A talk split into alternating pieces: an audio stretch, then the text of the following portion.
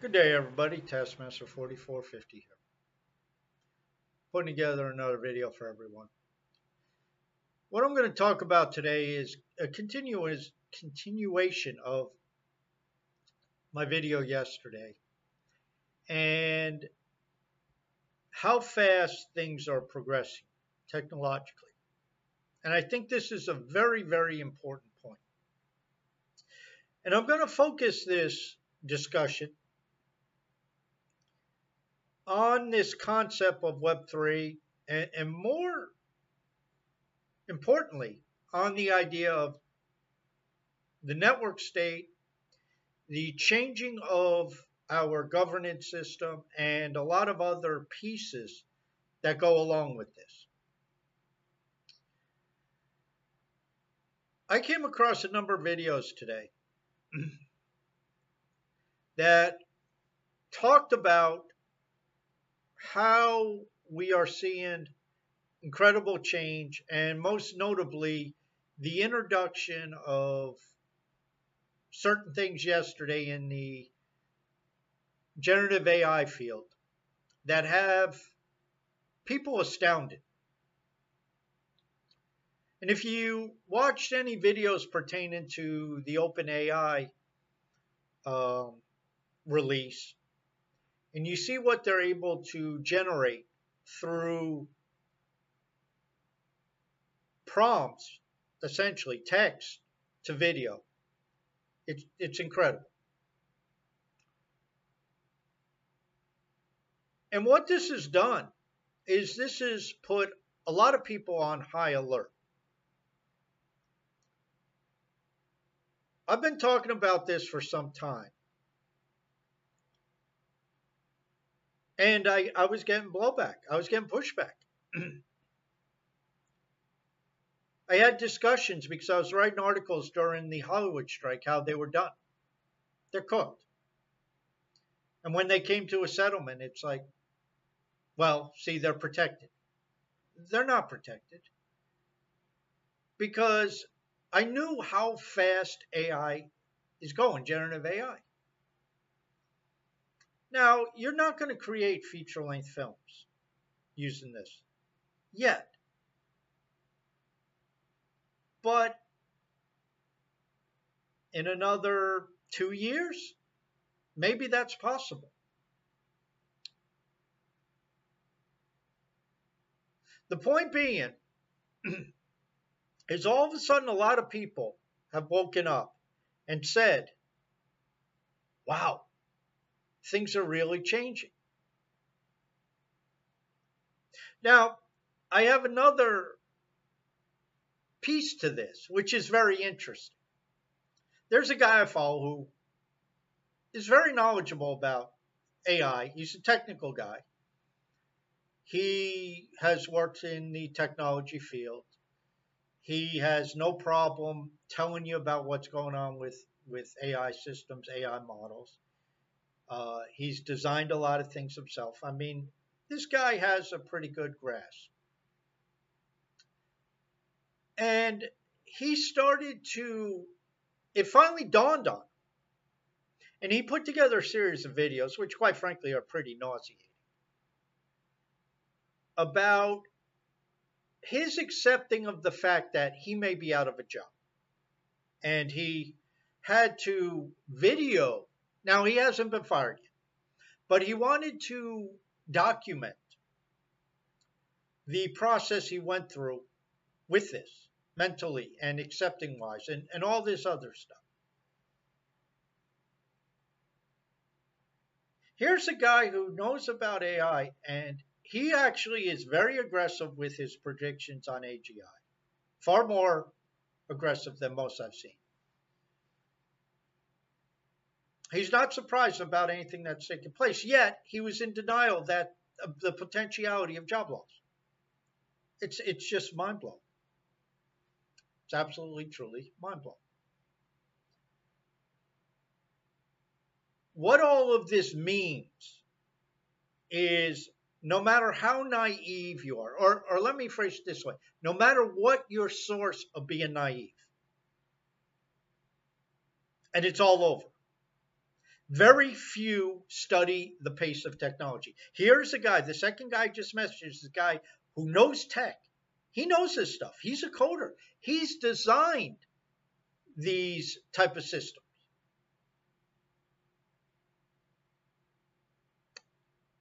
And he totally missed the elephant in the room.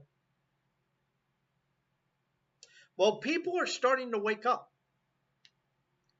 And it's the denial is being cast aside. People are asking, what am I going to do if I lose my job? What am I going to do if I get automated out? They realize that in certain fields it's coming very quickly. You have no defense especially if you're in an industry which is not heavily regulated and what you do has no impact in the areas of safety or security. None. If you are in that realm, you are cooked. That's what AI is going to eat first. If you are in the medical industry, heavily regulated. If you're in teaching, heavily regulated. If you're in certain parts of manufacturing, heavily regulated. No problem there. I mean, not that there's no problem. It will take a while for there to be a problem. Truck drivers actually are protected. Why? Because, as I've said, if we had full self driving, if we had autonomous vehicles, all of a sudden somebody came out and said, We solved it today. It's going to take a number of years before that even gets to the point where it, the regulators approve it. Then you got to get enough vehicles on the road with those, that capability to replace all the fleet that's out there. That's going to take a long ass time. But screen script writers, forget it. If a prompt is creating a scene, what happens when you have the capability of taking four or five or six prompts, putting them in, creating scenes, and stringing them together, which they're already doing. They were already doing where the scenes would run into each other. So it's already in its infancy. It didn't make much sense. It was kind of, oh, well, that's neat, but you never would use it as, let's say, a TV show or a movie. But again, that's today. So what, what the hell does this have to do with the network state? What does this have to do with Web3? I'll tell you. Because when people stop being so naive, when people start to wake up to the fact that technology is going very quick, when people wake up to the fact that our existing basis of society is going to be totally altered by technology. And in a short period of time, much quicker than people are expecting. they're open to ideas that we've been talking about. They're open to the idea. See, I've been writing for, I don't know, maybe a year now. Maybe it hasn't been quite that long. But when I took a look at income capital, money made from labor, our work, that's going away. So, how do you compensate for that? This is what society is going to have to grapple. And we've heard a lot of bullshit, and we've heard things about the robot tax, UBI, UBS, all these other things through the governments. And to be honest with you, you're going to end up seeing that just because, if for nothing else, governments are going to try to maintain the relevance. So that's going to be part of the, the solution simply because the bureaucrats and politicians need to be relevant, at least until their asses are replaced.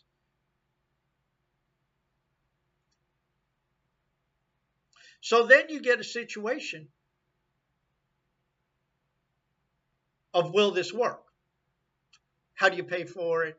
All other kinds of issues, and then the political debate and all the other stuff. So, how does this unfold?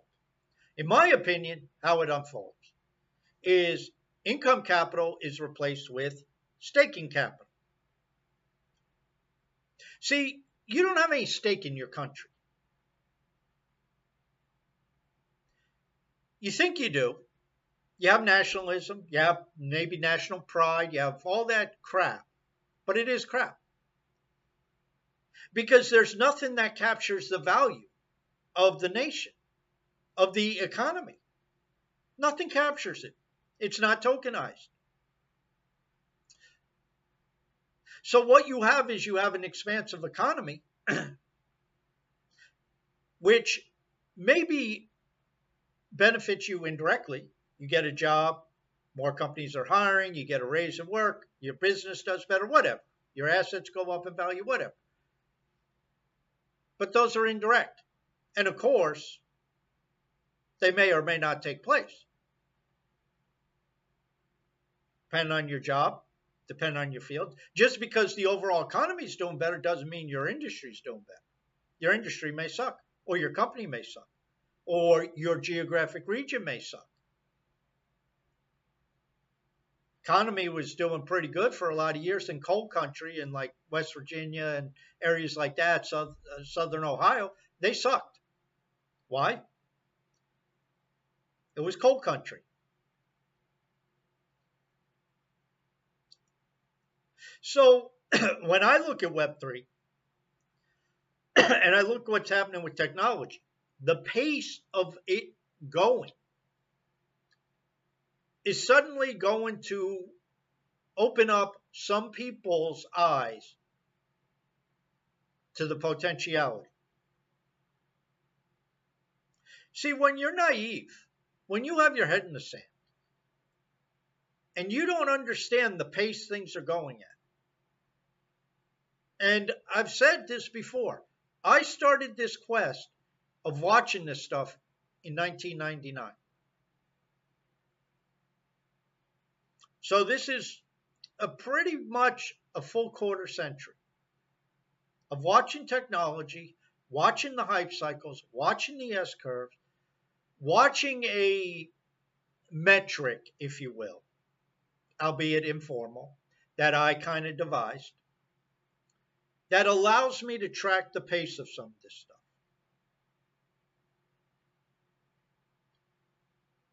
And if you look at the another thing that I've done is I've looked at the cycles of technology and the impact on society. And even though technological advancement is steady, the impacts on society are not. They're not spread evenly. They go through cycles.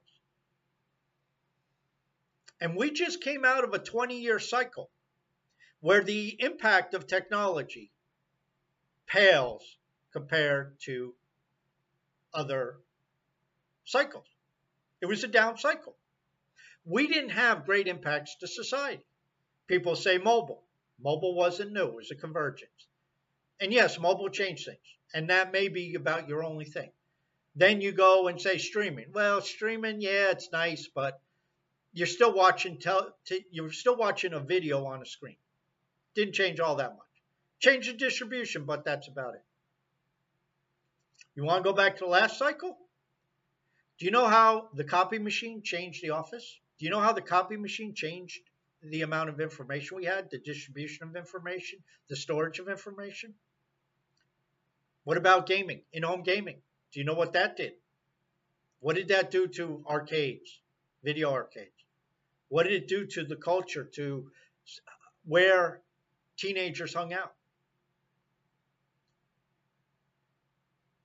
To safety. What about the personal computer? What about the mobile phone? What about the internet? What about the digital camera? What about cable television? Do you know 40 years ago there was really, I mean, maybe it was around in some UHF or some wacky stage, there wasn't a home and garden channel. There wasn't the History Channel. There wasn't, you know, Court TV. There wasn't all this stuff because there wasn't cable. You had ABC, NBC, CBS. You may have had a local Fox Chase channel. You had PBS. And that was about it. Done. And some of your channels, by the way, like at midnight, they went off the air. I moved to Atlanta one time. Midnight. Channel went off the air for like five hours, six hours. Just with snow on the screen. This was in the 1990s, not the 1950s. So, anyway, the network state is now a believable reality because people are going to start waking up to this idea that automation, digitization, software, networks, especially digital networks, are changing everything. They're changing everything. And you see the other areas failing miserably. And when in this discussion, what I mean is the nation state, the governments, politicians, bureaucrats, all these jackasses who are basically losing the confidence of the population. And it's not a right wing or left wing, it's all of them. People do not have confidence in any of these jackasses. And bureaucrats now are stepping up and they're proving their um, basically their their inability to to do anything. They all excel at the law of unintended consequences. And the calls for AI governance will start to take place at some point too. But before we get to that, these ideas of the network state, these ideas of network based companies, these idea of the information economy are going to keep spreading. It's going to keep growing. And more people are going to grasp onto it. If you think the next five years are going to resemble what the last 15 did, I got news for you. They're not. They simply are not. Five years from now, which puts us what, 2029?